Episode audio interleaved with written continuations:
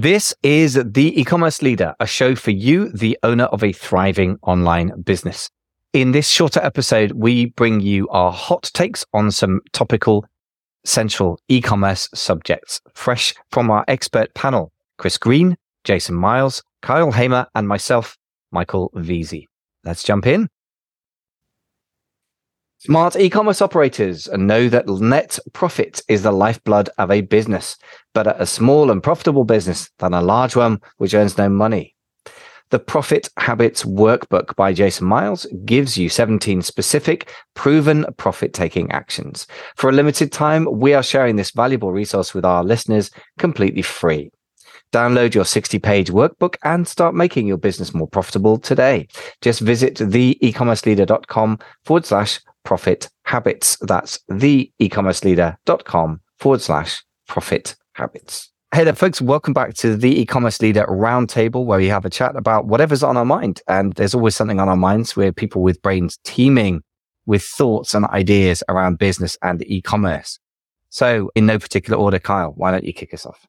Yeah, no, sounds good. Top of mind for me over the last few weeks is really been regarding Amazon and specifically how they're going to be able to pull off their upstream storage that they started to roll out in beta. And if you're not familiar with this, Amazon over COVID bought a bunch of warehousing space because they thought, well, we need more FBA space because they had this huge COVID bump. Well, then they're left with all this additional capacity that they didn't actually need. So what they ended up testing and trying to do is convert those warehouses to an upstream long-term storage called warehousing and distribution.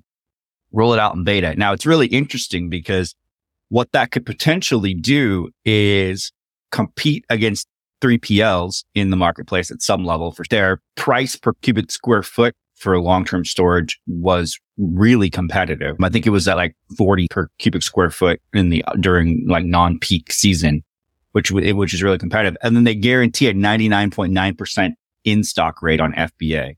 And they actually automate moving the inventory over from their upstream storage to their FBA fulfillment warehouses. And they're not the first to do this. There are other bigger 3PLs like Deliver, which Shopify just purchased this last year, that does the exact same thing. They have upstream storage, then they have their fulfillment network, and they're moving stuff back and forth. So to me, I think it'll be interesting to see how that impacts logistics and if it can streamline costs for people and make your planning more efficient, make your operations more efficient as an Amazon seller. There are currently still some restrictions. Not every category applies. Like, for example, if it has an expiration date, you can't use long-term storage. So that does take out a lot of grocery and some other products that would be impacted by that. The other thing is that it is definitely still in beta. So not everybody's going to be able to put inventory into it yet. But I think if you couple that, the warehousing and distribution with their global logistics program, which is where you can basically do shared shipping costs from China on their boat. They have a logistics program if they run out of China. You could really streamline potentially your cost structure, where you could actually send in your container right to Amazon distribution and warehousing, and then just trickle feed stuff into FBA, which will have an impact on like the IPI score, which is the metric that Amazon uses to measure how efficient you are in your inventory, and therefore grant you more capacity in FBA. So to me, I think it's interesting to play with. I think, does it save people money on the 3PL side? I think it possibly could. And if they can pull it off and make it an actual program that makes sense and works for the sellers of the world, I think they might have another extension of FBA that will benefit the seller in a big way. Interesting. I mean, so from the very sort of Amazon-centric point of view, I think there are much broader things to talk about here. But I would say the first thing that always strikes me with Amazon is like, put all my eggs in one basket, and now we're going to put even more of them into one basket.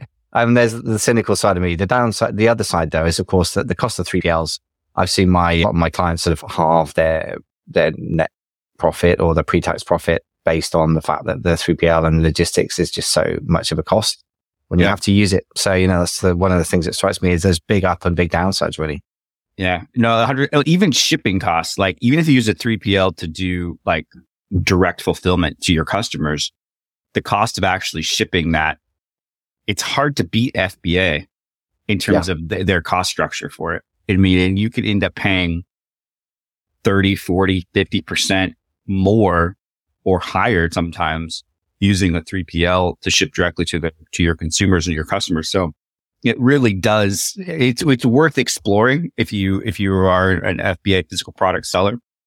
Like, how is that going to impact your cost structure? Because if you can actually trim it, I mean, I still think you probably need to have some level of a backup plan to Amazon as a 3PL, but I don't think you need to rely on it as heavily as you once did, potentially moving forward. But it's always good to have a backup.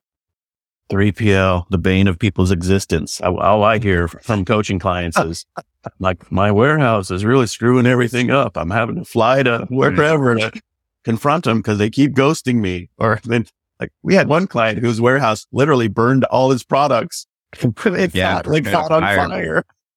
That's like bad. Like a 3-year drama in our coaching client's life. And they were underinsured. Oh, yeah. So yeah, that is that. If Amazon can solve that problem for third-party sellers, then, I mean, they were pretty good until they outgrew their physical space, outgrew their ability, the demand for the space. And then they started, raking up the fees. And then, of course, people hated that. And they cap your inbound. They do all the shenanigans to try to minimize the total holdings they have in their system. And it's so infuriating for people.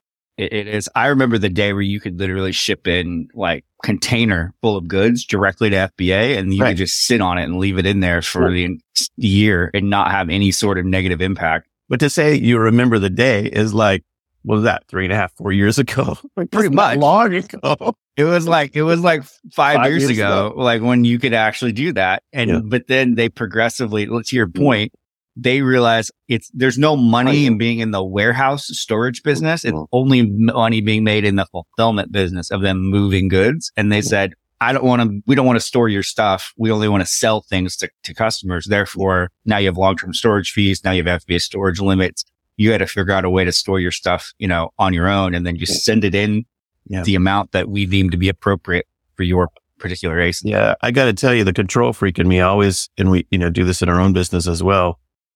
I just encourage people, bring it in-house as much as you can, and obviously, FBA is going to have its own load of volume of goods. But beyond that, can you ship, have a shipping manager, people don't want to do it, but then they're caught in the web of, drama of other people's businesses.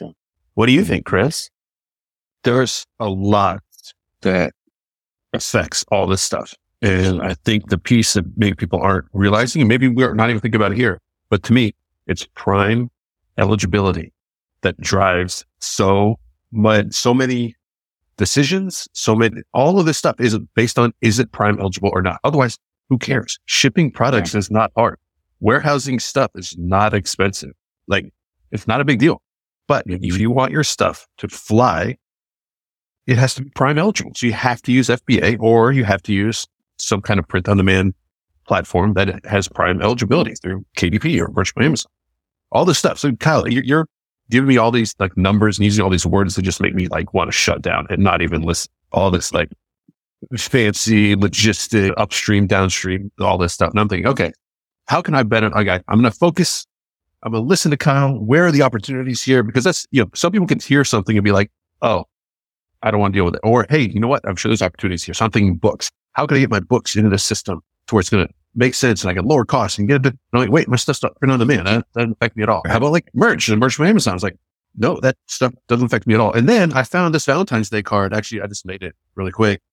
Print on demand. This is Valentine's Day. And I'm just thinking of all these problems. Like, I don't have to even think about what you're talking about, Kyle. Like, it doesn't affect me one bit, except the Prime eligibility keeps coming back because I'm writing a new book. I would love, it's about flipping. It's yard sales and like the easiest stuff that you can do to make money on the internet. And I'm like, you know what? Here's how you do it. I'm going to bundle my book with any Gary Vee book, right? Buy one of Gary's books, get my book absolutely free. It's the perfect interest, a perfect lead magnet. It's perfect. But you know what? I can't bundle books as the primary product in a bundle because of Amazon restrictions and limitations. You have to pay attention to some of those details. And I'm like, you know what? I can just sell them on eBay. You know what? I can just sell them myself. I got a Shopify store. I know a guy who knows everything there is to know about Shopify. Not a big deal, right? What am I losing? Prime eligibility, which means I'm back to, do I do FBA? Do I do, like, how can I get my stuff to be Prime eligible and maintain control and limit my exposure and minimize my risk, lower my costs, but remain Prime eligible?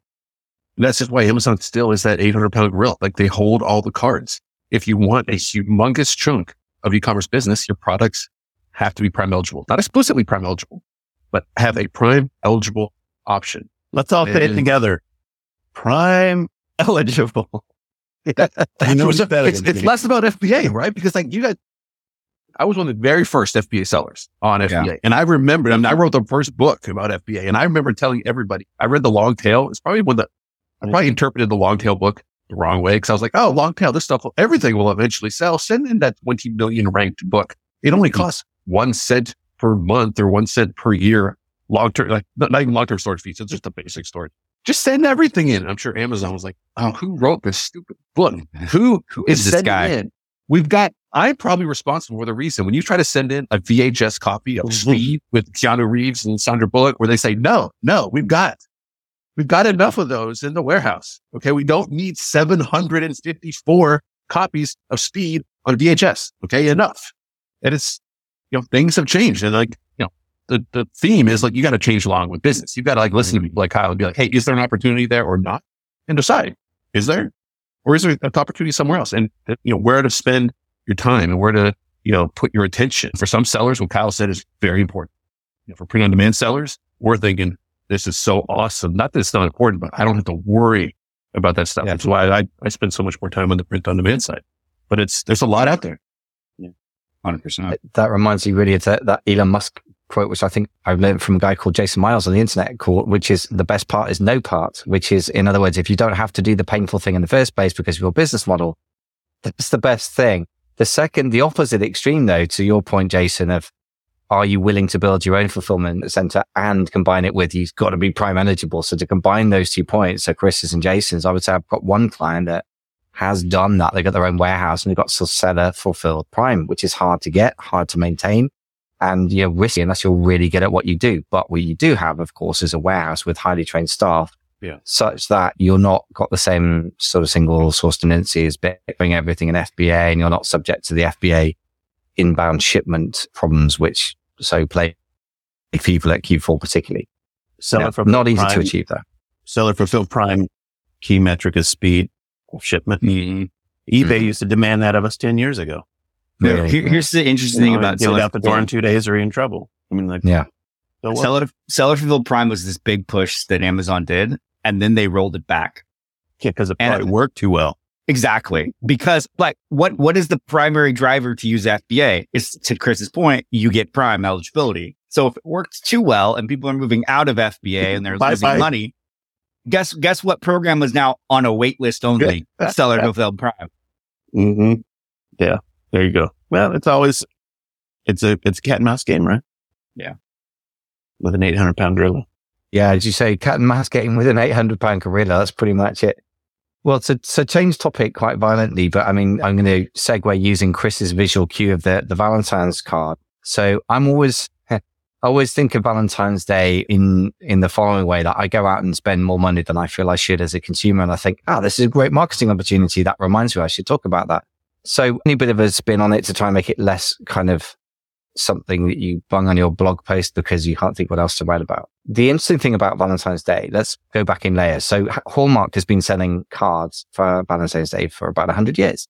So they've done very well out of it. They commercialized something that was a famous festival. That came off the Middle Age when people in medieval times in Europe gave each other cards. That came off the back of a beatification by a pope and sort of creating a saint's day. And that came off the back, ultimately, like so many Christian festivals, was pasted on the back of a pagan festival, which is pretty fruity. And I won't tell you what they did, but it was, quite sexy and not particularly what you call romantic. So that struck me as an interesting spin on the whole business, because I just kind of nerded out about this because I couldn't sleep last night. And I was just Googling Valentine's Day. And obviously one very obvious thing to just remind people to do is make sure you catch the major festivals. Like I had a client who's selling chocolate bundles products recently and they were doing very well. I said, okay, go and produce 100 of those. He said, what? I said, yeah, it's working. So double down, triple down, quadruple down, and we'll see how it does. But I said, okay, your focus has to be Valentine's Day. It's really totally simple. Don't miss the obvious. So that's the first lesson for me. But the other one is, you know, when there is something that has more depth historically and it has resonance, there is a deeper kind of hold that it has on the consciousness than if you just come up with something like Prime Day, which is a big deal for Amazon sellers, and will it exist in 10 years? Who knows? So those were my thoughts about Valentine's Day. So I'd chuck that one in there. Veteran e-commerce operators know that net profit is the vital lifeblood of a business. Better a small and profitable business than a large one that earns no money. The Profit Habits Workbook is designed to give you 17 actionable, specific and proven profit-taking actions. You can implement them at your own pace and let the power of this trusted framework revolutionize your company. The Profit Habits Workbook makes profit improvement a fast and efficient achievement. For a limited time, we are now sharing this resource with our listeners completely free with no strings attached. To download your 60-page workbook and begin your journey to a more profitable business today, just visit theecommerceleader.com/profit habits. You like the history of Valentine's Day, where I would market it as your products for one of those older days to see who catches it, or just to differentiate. Like, I wasn't paying attention. It's Valentine's Day today. I'm like, oh, shoot. Okay. It's just, today on calendar. But I'm like, you know what? I was going to send an email to my list, and I'm like, you know what? I'm not going to send it today because it's going to get mixed in with any other marketer or company that's putting out a happy Valentine's Day from your big streaming company or like mistake, in my opinion, but I'm not going to lump my message in with all that extra stuff. So you do have to pay attention, whether it's for managing inventory or for promotions or for just not being tone deaf, depending on what it is. All of a sudden you're like, oh, I shouldn't say that on this day. Kind of thing. Yeah, people love to spend money. I mean, everybody here knows it's just a day. Everybody here knows that your significant other does. It's going to get mad if you don't spend $100 or $200 or something more ridiculous on this date, but we do it anyway. So from the other side, we might as well sell something to everybody that wants to buy something anyway. And you know what? There should be like an advertising campaign of like justify, hey, you know how you couldn't justify this purchase all year long? Well, why don't you get it for Valentine's Day? And like a justification. You could rerun that type of promotion for every single day, every single holiday or single day. Yeah. No, don't get me started on getting any marketing idea, Pat. We'll never get off of it. Sounds great. I like this. Justify buying an expensive thing because of some kind of holiday. I think it's brilliant. Justification buying. Yeah. You write a whole book about it. I would. Huge opportunity for Valentine's Day. Obviously, the huge opportunity, a lot of the holidays in terms of marketing. We had a client who did a very cool thing. His primary customers are women, older ladies. And so he ran a flash sale during the Super Bowl. And it was like 40% off only during the game itself. And it was a really novel thing because, a lot of people do a sale of some variety on Thanksgiving, Christmas, Valentine's Day, President's Day, that kind of thing. But his was a kind of a novel twist on making something unique out of a surprising, annual day. And that was pretty cool. I liked it. And he crushed it. I mean, he totally destroyed it. This is kind of an interesting take on using a special day in a unique way. We're differentiating, which is probably the bigger point, right? It's loud out there. Yeah. How do you get someone to see your message? And it's differentiating. Yeah. And his thing was so smart because he didn't have to say it overtly to his customers that the sale is happening during the Super Bowl because, number one, you don't care about the Super Bowl. And we all know that generally the husbands are going to be obsessed with Super Bowl, and therefore he's giving his customers an opportunity to go shop online, have a fun time during that period of time where it otherwise would just be, not into a game or, you know what I mean? And that's maybe sexist or whatever, but generally speaking, at least in our family, my wife watched the game with me so she could watch the commercials. And, that's kind of what we do. So. Yeah, or the people like me that don't really know what the Super Bowl was until you told me about it on the podcast the other day, Jason. I think you told me privately, to be fair. You didn't reveal my ignorance, so I'm revealing it now. But that's fantastic kind of counter marketing, isn't it? To go, for example, the World Cup. Like I couldn't care less about the World Cup or Harry's latest book, a lot of things that people care passionately about. So if you wanted to sell to me, the fact that you were selling something that was kind of anti-World Cup, that is much less crowded market than the very obvious thing of selling to football, as in soccer fans during the World Cup. Whereas you said, Chris, it's out there and, you know, you're going to make a lot of money if you can afford the advertising and punch through the noise. But if you kind of zig when they zag, as they say, I think that's really smart marketing. I like that idea. Just make sure you have a Prime eligible offer on the standard. Hey folks, thanks for listening to another episode of The E-Commerce Leader. We hope you like the new format. So we still got the same wonderful panelists, Chris Green, Kyle Hamer, Jason Miles, and myself, if I can call myself wonderful, probably can't. But we are here just basically sharing what's on the top of our minds. And obviously we are deep in e-commerce day by day. So we hope that this provides you with some useful starting points for thinking.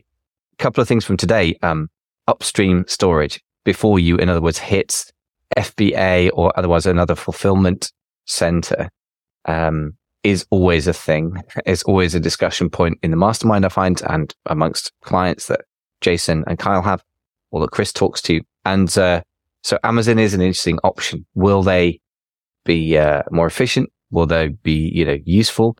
Will they be risky? So interesting to assess that for yourself. Valentine's Day is my just example of a marketing event. Sometimes it has more resonance than it had. Sometimes you can use it to piggyback on an existing day. Sometimes it's a day to avoid, like Prime Day or Valentine's Day. Everyone's doing the same thing.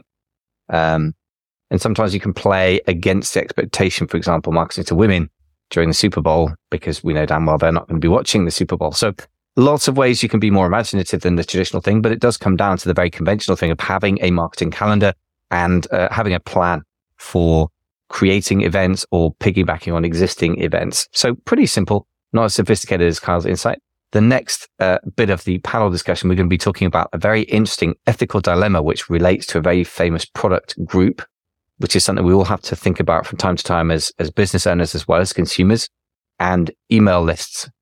It's not always about the size of your list. That's all I'm going to say for now. Stay tuned for more wisdom from us the next time. If you've enjoyed the show, don't forget to subscribe on the podcast player of your choice. And thank you very much for listening to The E-Commerce Leader. Hey folks, welcome back to The E-Commerce Leader. We are today having the second part of a four-way panel discussion where we're basically saying what's on our minds. And today, two things on our panelists' minds. Chris Green wants to talk about his email list. It's not all about the size of the list. We'll talk about why that's important. And Jason's been wrestling with an ethical dilemma, which I think faces many of us as consumers as well as e-commerce operators. So stay tuned and enjoy the show. Excellent. Well, Chris, look, I know you've been house cleaning in your digital world. So tell us about what you've been up to when I've been out buying expensive Valentine's gifts. I'll keep the premise of it very simple. I got an email list. I don't email consistently. I don't keep my list warm, kind of thing. And I was like, you know what? I got to clean this thing up. Most is cold and all this stuff. And what's stopping me is this overthinking, this overanalyzing. Oh, well, what about this one person? What about this one email address? And instead of just committing and not overthinking and taking action and making decisions and all of these things, which apply more than just to your email list, but to everything. We've got to make decisions and not have this, oh, but what about this one potential random outlier situation? Possible? Yes. But it's worse to do nothing and be like, well, I'm going to keep all those outlier situations, open just in case they work. Then you don't get the benefit of, hey, I actually cleaned up my email list. Hey, everybody's actually now engaged. Hey, everybody that wants to hear from you is now hearing from you.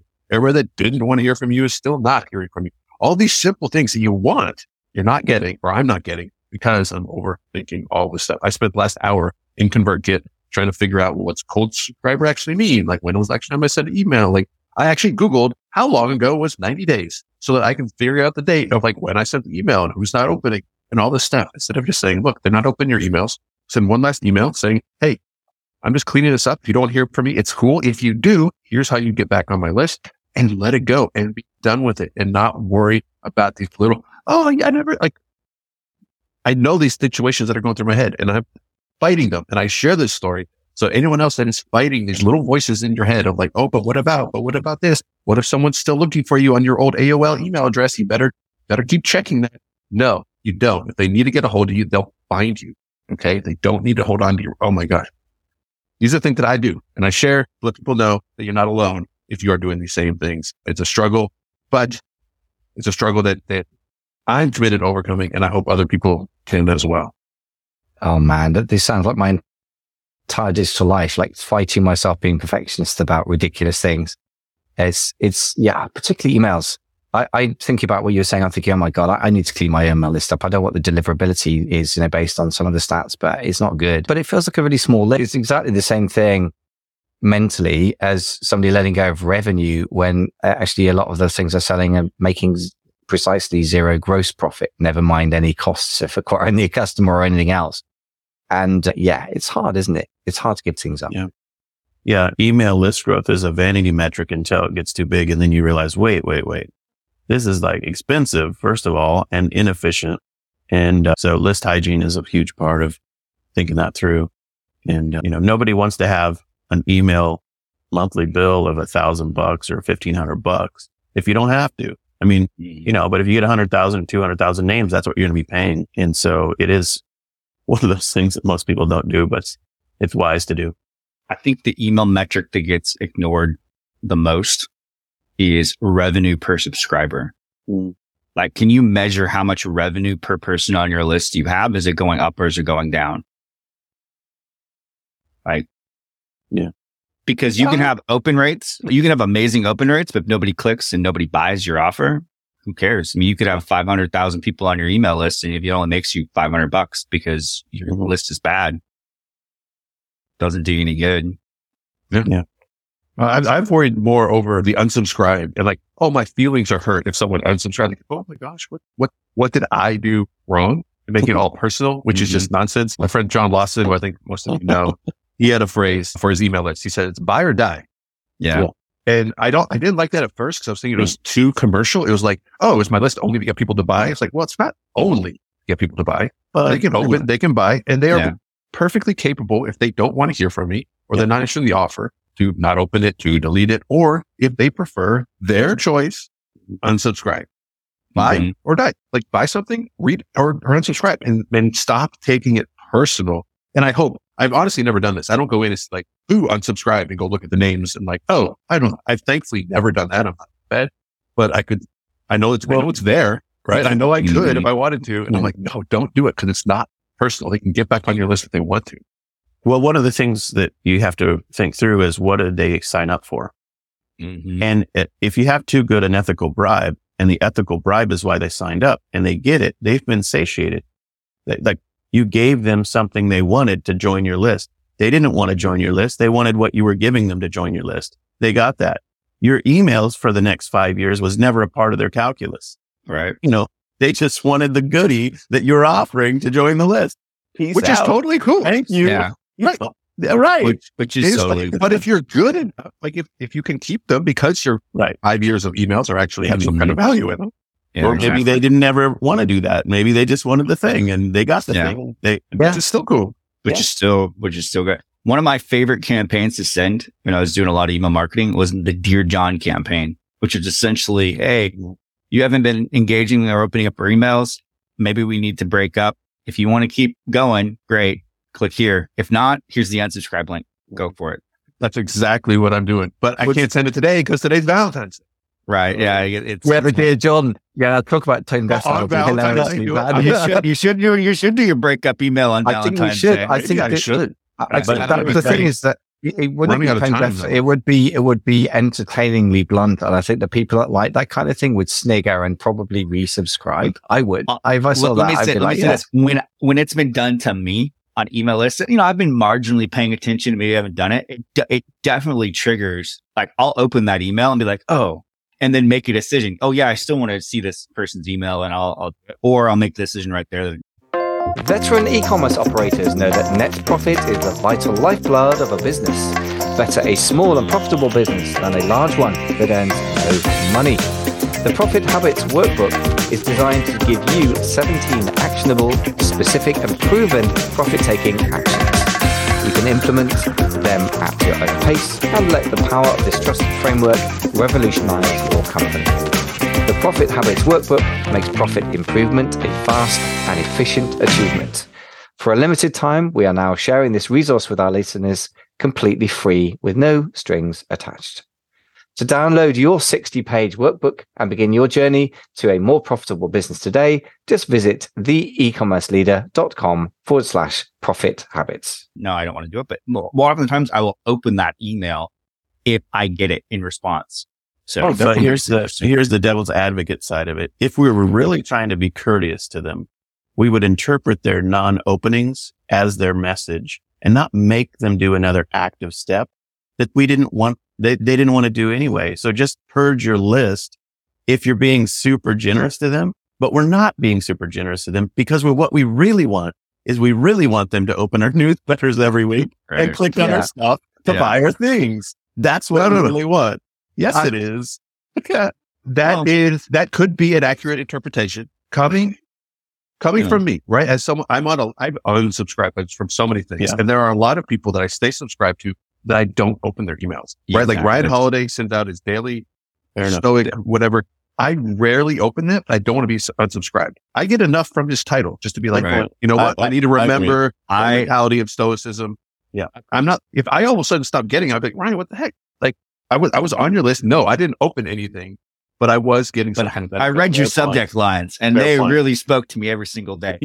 They should be. I'm going to start just sending subject lines. That's how good my emails will be. But that would be a fun game. I'd like when you look at the open rates. Like Twitter, and you wouldn't get deliverability because the spam filters would block you. Okay. I need them to actually click and open it, though. Yeah, exactly. But here's the thing. Funny. The worst place to be in any marketing scenario is having your customer be ambivalent to you. Like they just don't care. And that's essentially when people get your emails and they don't do anything. Like at least the Dear John forces them to make a conscious decision. Do I really want to value this person? And I just got too busy or too distracted, or is their content not worth it? But to Chris's point, they're not being ambivalent. You're just misinterpreting how they use your content. They're maybe saving it up for a rainy day. Maybe every 6 months they want to check in on you. Maybe it's something you don't want to have happen, but that's what they want. So I mean, it is interesting. That's the daily stoic. You might read them all like one. Or just, it's a reminder to go check his website, or just a reminder that he's out there. Like I know some real estate guys who put out emails just for the awareness. Yeah. I ever need a real estate agent, which I don't need every day or every week or every month. Yeah. But, that's top of mind. It's like Coke, they run does Coke need to run commercials to make money? No, like everybody knows the brand, but they still spend millions of dollars to continue top of mind awareness. Yeah. Another example is like Jeff Walker's work. He does an annual launch campaign that's free at training. I like to do it every year. I don't want his weekly YouTube video about this and that marketing. So for a whole year, I ignore him.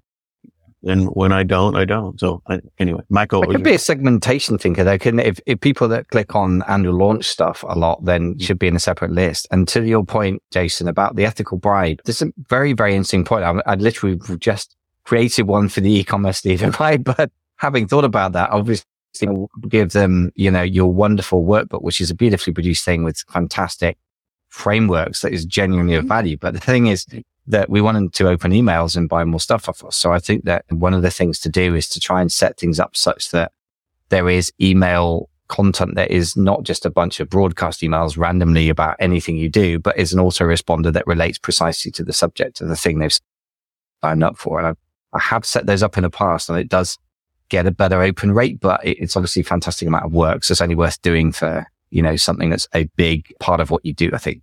Yeah. Yeah. My experience. Well, final thought on my side from what Chris is saying is, it's even compounded worse problem when you personally change your story and topics and life work over time. Like people signed up for my list 10 years ago. We're hearing all about Pinterest Power, the book I wrote at the time on marketing on Pinterest.com. Well, I haven't talked about that in the last 7 years, but those people still on the list, I guess they're hearing the latest thing, which they didn't ever really sign into, So that's another reason to sort of update and purge and think through the buy or die or the Dear John letter. I think you can have fun with it. To your point, Chris, I think there's a terrible FOMO fear of letting go of something that could just possibly have been value. I totally hear you on that. And I guess that one antidote to that is to have fun with it and go a bit the opposite way and do a dear John letter and be cool with the fact that you're going to get a bigger percentage of unsubscribes from that than you would from most things, because it's supposed to be having that answer. But so Jason, talking of, going to segue beautifully, talking of books, which we weren't, tell us about your thoughts about books.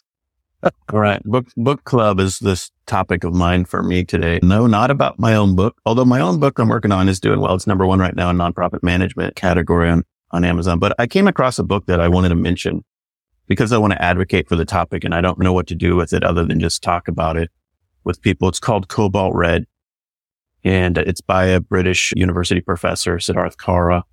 I first heard the narrative about the book on the Joe Rogan podcast.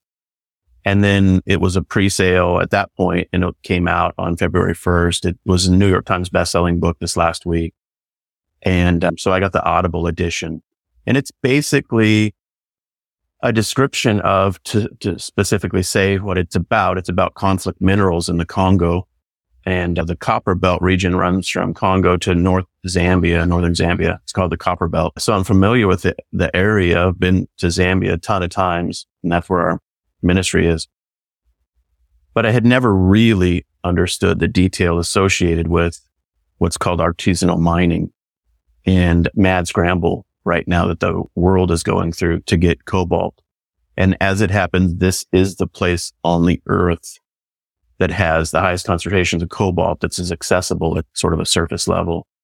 And this book is an expose on the worst hell you can imagine in terms of forced labor, basically slavery. These kids basically from, childhood are in these artisanal mining camp projects. But the hellishness of it is this stuff's toxic.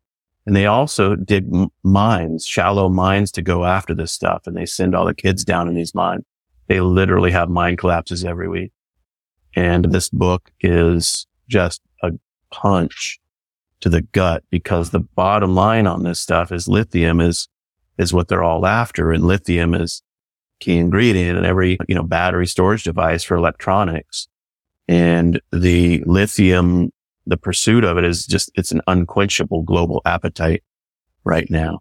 And, I love my iPhone. I love my iPad. I love my iMac, my MacBook, my AirPods, the whole thing. But listening to this book is just like, my gosh, what are we doing?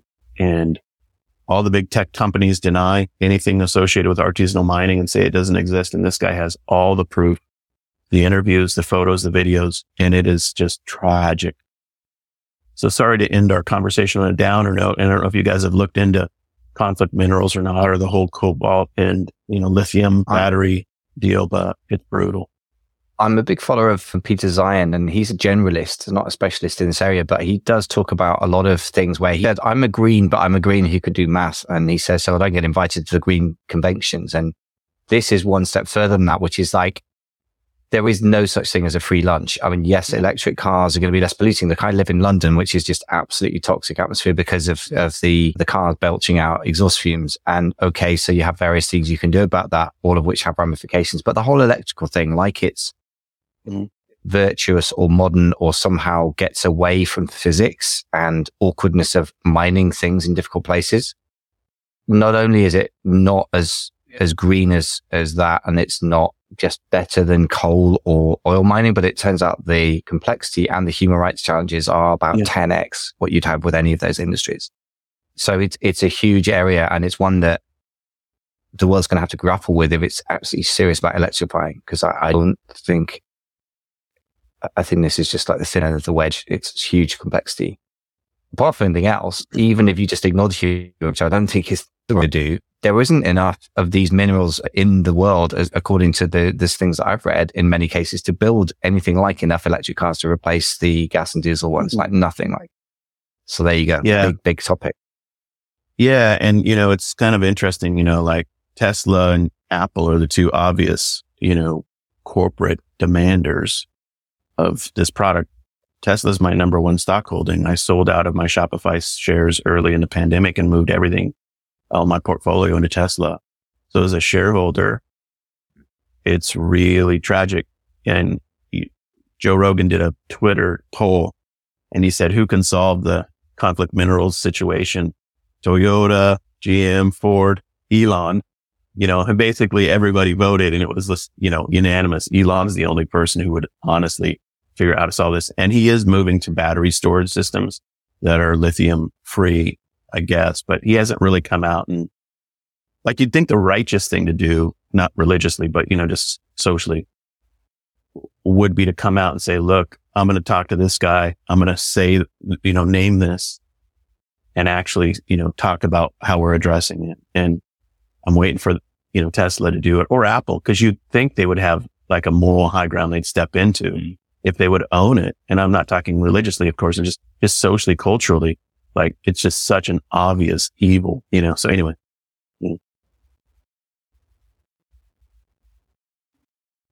Well, there's been a lot of bad things in like human history, and I haven't done enough. I'm not a specialist or an expert on any of this stuff, but I have seen a pattern of a lot of things that had very, very negative things tied to them. Kind of an easy one, or a non-controversial one, is like factory farming, where no one's pro factory farming, right? But for us as a society to get to a place where we can DNA manufacture meat in a lab, kind of thing. We probably, as a society, had to go through factory farming to get to the point where we had enough wealth and assets and technology and knowledge and cooperation to do genetically modified growing meat in a lab. Where if we said, look, we need to go from hunting and gathering and like small farms to genetically modified giant plate. I don't see a scenario where that really happened. And I've seen this type of pattern all over the place. You could apply it to Amazon, where Amazon workers were underpaid and getting hurt way too often in the warehouse and all these things. Well, for Amazon to get to the size that it is, and I don't know if this is actually kind of factually true, but to get to the size and scale where they can give full benefits to a factory worker in this monstrous company, they had to get to a profitability level where they were able to expand, grow. And was there another way to get there? I don't know. But maybe the only way to get there was through, hey, we can only pay this much and blah, blah, blah, blah, blah. And maybe the same thing historically will be addressed here to be like, yeah, well, unfortunately, we had to go through this terrible strip mining and conflict mineral phase. Yeah. Thankfully, we addressed it as humans, and now we are here. And I wish that was true. The evolution of civility, I guess, is the idea there. And I think that can be true in countries that have accountability metrics and measures and systems. And the truth is Central Africa has been pillaged from the time of copper awareness, rubber plant, rubber trees. It's just a tragic pillage after the next. And the evolution of that civility has not manifested itself in those countries. And there's no way around it saying that if you look at the situation, we're culpable. In the West, it's you can't put it on them, and maybe there's bad actors there, but you have to say that the culpability lies with the incessant demand for corporate profits and systems of sales for devices that we love. And that's the horrible tension this book puts you in. Is that, man, I love my Apple products, but man, I just can't co-sign on what's happening in the Congo right now, But I think to Chris's point, there may be different mechanisms in history that cause this to get corrected. And in the UK in the 19th century, the factory owners were forced to up their game and stop using child labor and so forth. And then in America, as you said, that factory farming example, for example. But there are other mechanisms, one of which is consumer pressure. And you are right now articulating on a podcast a very profound dichotomy between your genuine attachment to the brands and the Apple products and your genuine revulsion against the human rights abuses that you feel are associated with it. And that is the way that change can happen. Nike, whether it's completely changed its game or its practices, I don't know, but famously was an example of there are sweatshops in China or the Far East. And, over time, if there's enough pressure, then governments will legislate and companies will change to a degree. To what degree? And how corrupt or non-corrupt it is a different question. But I have got again, talking about Chris and historical examples, I do have faith that that is possible. One should not just assume that it will happen. But I do think that consumers can have a big, big impact, particularly in America, where consumers are kind of treated like gods. On the one hand, we're sort of spoiled children in the UK like that as well now. But on the other hand, they have a lot of power, and that means that corporations listen to them, and that ultimately means that obviously politicians listen to them as well. So I think there is a mechanism for change if we choose to grasp it. Yeah, it's generally slow. I mean, an example of like vegetarian and vegan options at restaurants is a response to consumer demand. Mm-hmm. And that's from people saying, look, and there's plenty of people who eat vegan for a number of different reasons. Some of them, cruelty to animals. Like, I don't eat animals because they're living things. And like, that's their only reason. Now, if they just did that at home and never went out to eat, never told anybody, and like never had the discussion and never tried to convey why they believe that, you know, it would just be them. And like Jason, like you at home, not buying an iPhone isn't going to change anything.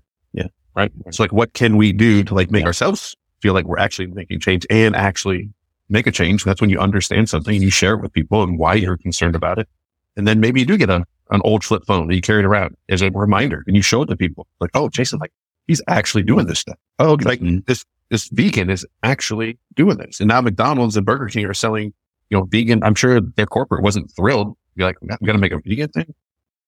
But they did it in response to consumer demand. And I hopefully see a future where there is no factory farm and you can get just a perfect burger, that all these things, but that it's a process. It's everything that's happening in Africa right now. It's a generational change, but awareness and using the internet and the things that we have. I mean, those are things that can help push things in the right direction. And I just try to have confidence over enough time. And this has played out over so many different things through human history that we do get back.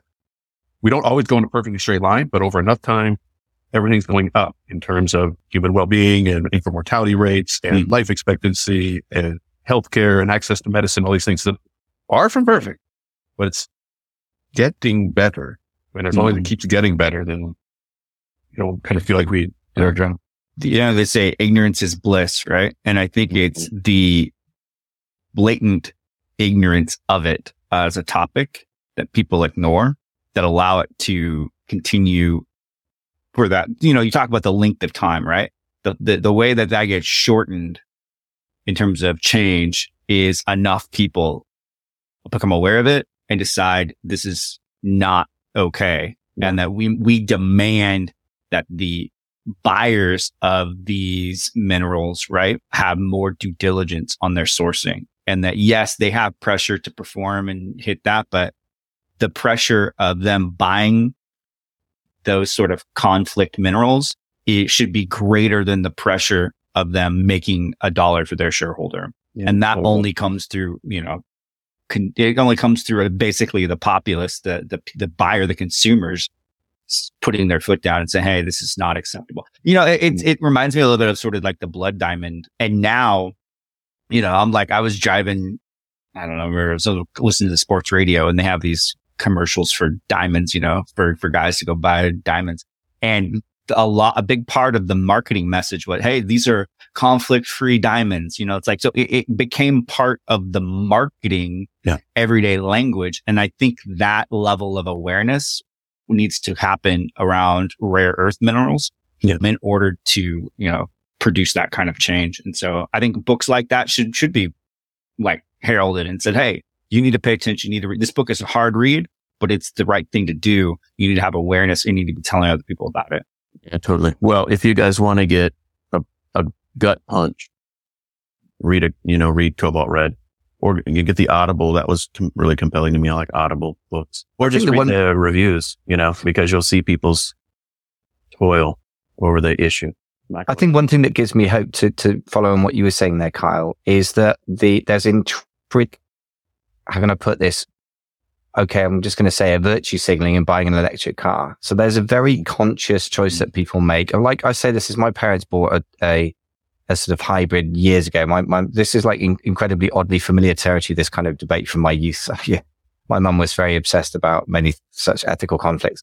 And such people are going to be very, very inclined to be A, shocked, as you were, Jason, I think, and B, to put pressure on companies. Possibly more than consumers in general or of other things. Like, I don't know how ethical or not diamond consumers are. I don't know. It's not the first thing that would spring to mind when I bought a diamond ring for my wife when we got engaged, for example. But it would certainly spring to mind if I were buying a car, the impact on the environment and the impact on other ethical things such as human rights in other countries. So I have hope that as a sector, it would move quicker than the historical average because of those factors. So there you go. Mm-hmm. This is quite a departure. I'm kind of, it's quite serious, but I like these more meaty discussions, to be honest. But it certainly shows that a lot of the time in e-commerce there's an implicit assumption that, you know, selling more stuff is good and that's it, you know, end of discussion, as opposed to there's always things cut both ways.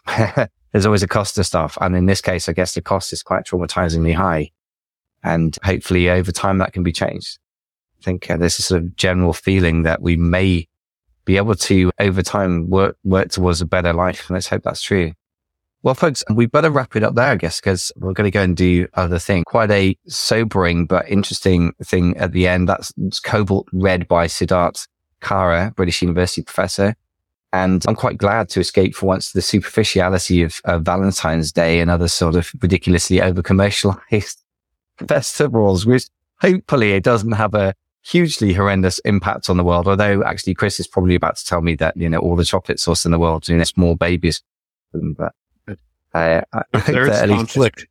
Yeah, you can buy conflict-free chocolate if you want.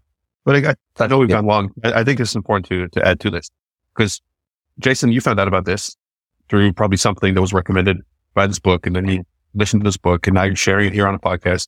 And the stuff that we talk about on this show is about self-publishing and exposure and marketing and email and all. If someone has something that they're really interested in, there's nothing stopping them from doing a little research, putting together a book, putting a little marketing together. You don't have to do this for money. You can use all of the tools that we talk about here to spread a message and use any money that comes in to get your message out more and run ads and marketing and all this other stuff. So to me, I mean, that's a tie-in that I hope people are thinking of. There's plenty of things that I'm very passionate about that I would publish books about so I can get that message out there and get it established on Amazon and have a way to distribute content and information globally so that you can spread a message. Because I'm confident that most people are simply not aware. They don't know how bad something is around diamonds or chocolate or minerals or all these, everything related. People don't know about these things. Once they know, then they can make better decisions. And that's an easy way, so people just aren't feeling guilty all the time to be like, no, I feel like I am doing something and I'm using the massive amounts of technology that we have. It's amazing that I can literally publish a book about this topic. And I already looked up the book. I put it in my cart. The second book, when you search for that book, is a summary that someone has self-published, kind of piggybacking on what someone else's book, but it's the number 2 result on Amazon. So anything they put in there is going to get read by some people. And you can send out a message that hopefully adds to the changing of things for just the world in general and improving people's lives who are really being directly affected in a negative way. Brilliant. That's a really, really lovely way to end the show, I think, as it's a reminder that we have a lot of power in our hands as deft marketers, and we can use it in whichever way, which doesn't just mean making money. As Jason, you're a prime example, because obviously you just casually mentioned your book, which is selling really well, which is for your charity, not for a commercial activity, right? So you're in that business. Yeah, totally. I can see you're still recovering from reading this book. I'm kind of wary of reading it now. I'm going to have to go buy myself a copy. And see what it's a tough one. It's a tough one. But anyway, thanks for indulging the conversation. It was a bit far afield, but valuable. It's an interesting one. No, nonetheless. Yeah. So folks, if you want some thought-provoking conversations, sometimes tangential to e-commerce, but actually really it's all about commerce, and there are costs as well as benefits, then get yourself over to theecommerceleader.com. And also don't forget to subscribe on any podcast near you. And thank you very, very much for joining us today in a really thought-provoking episode.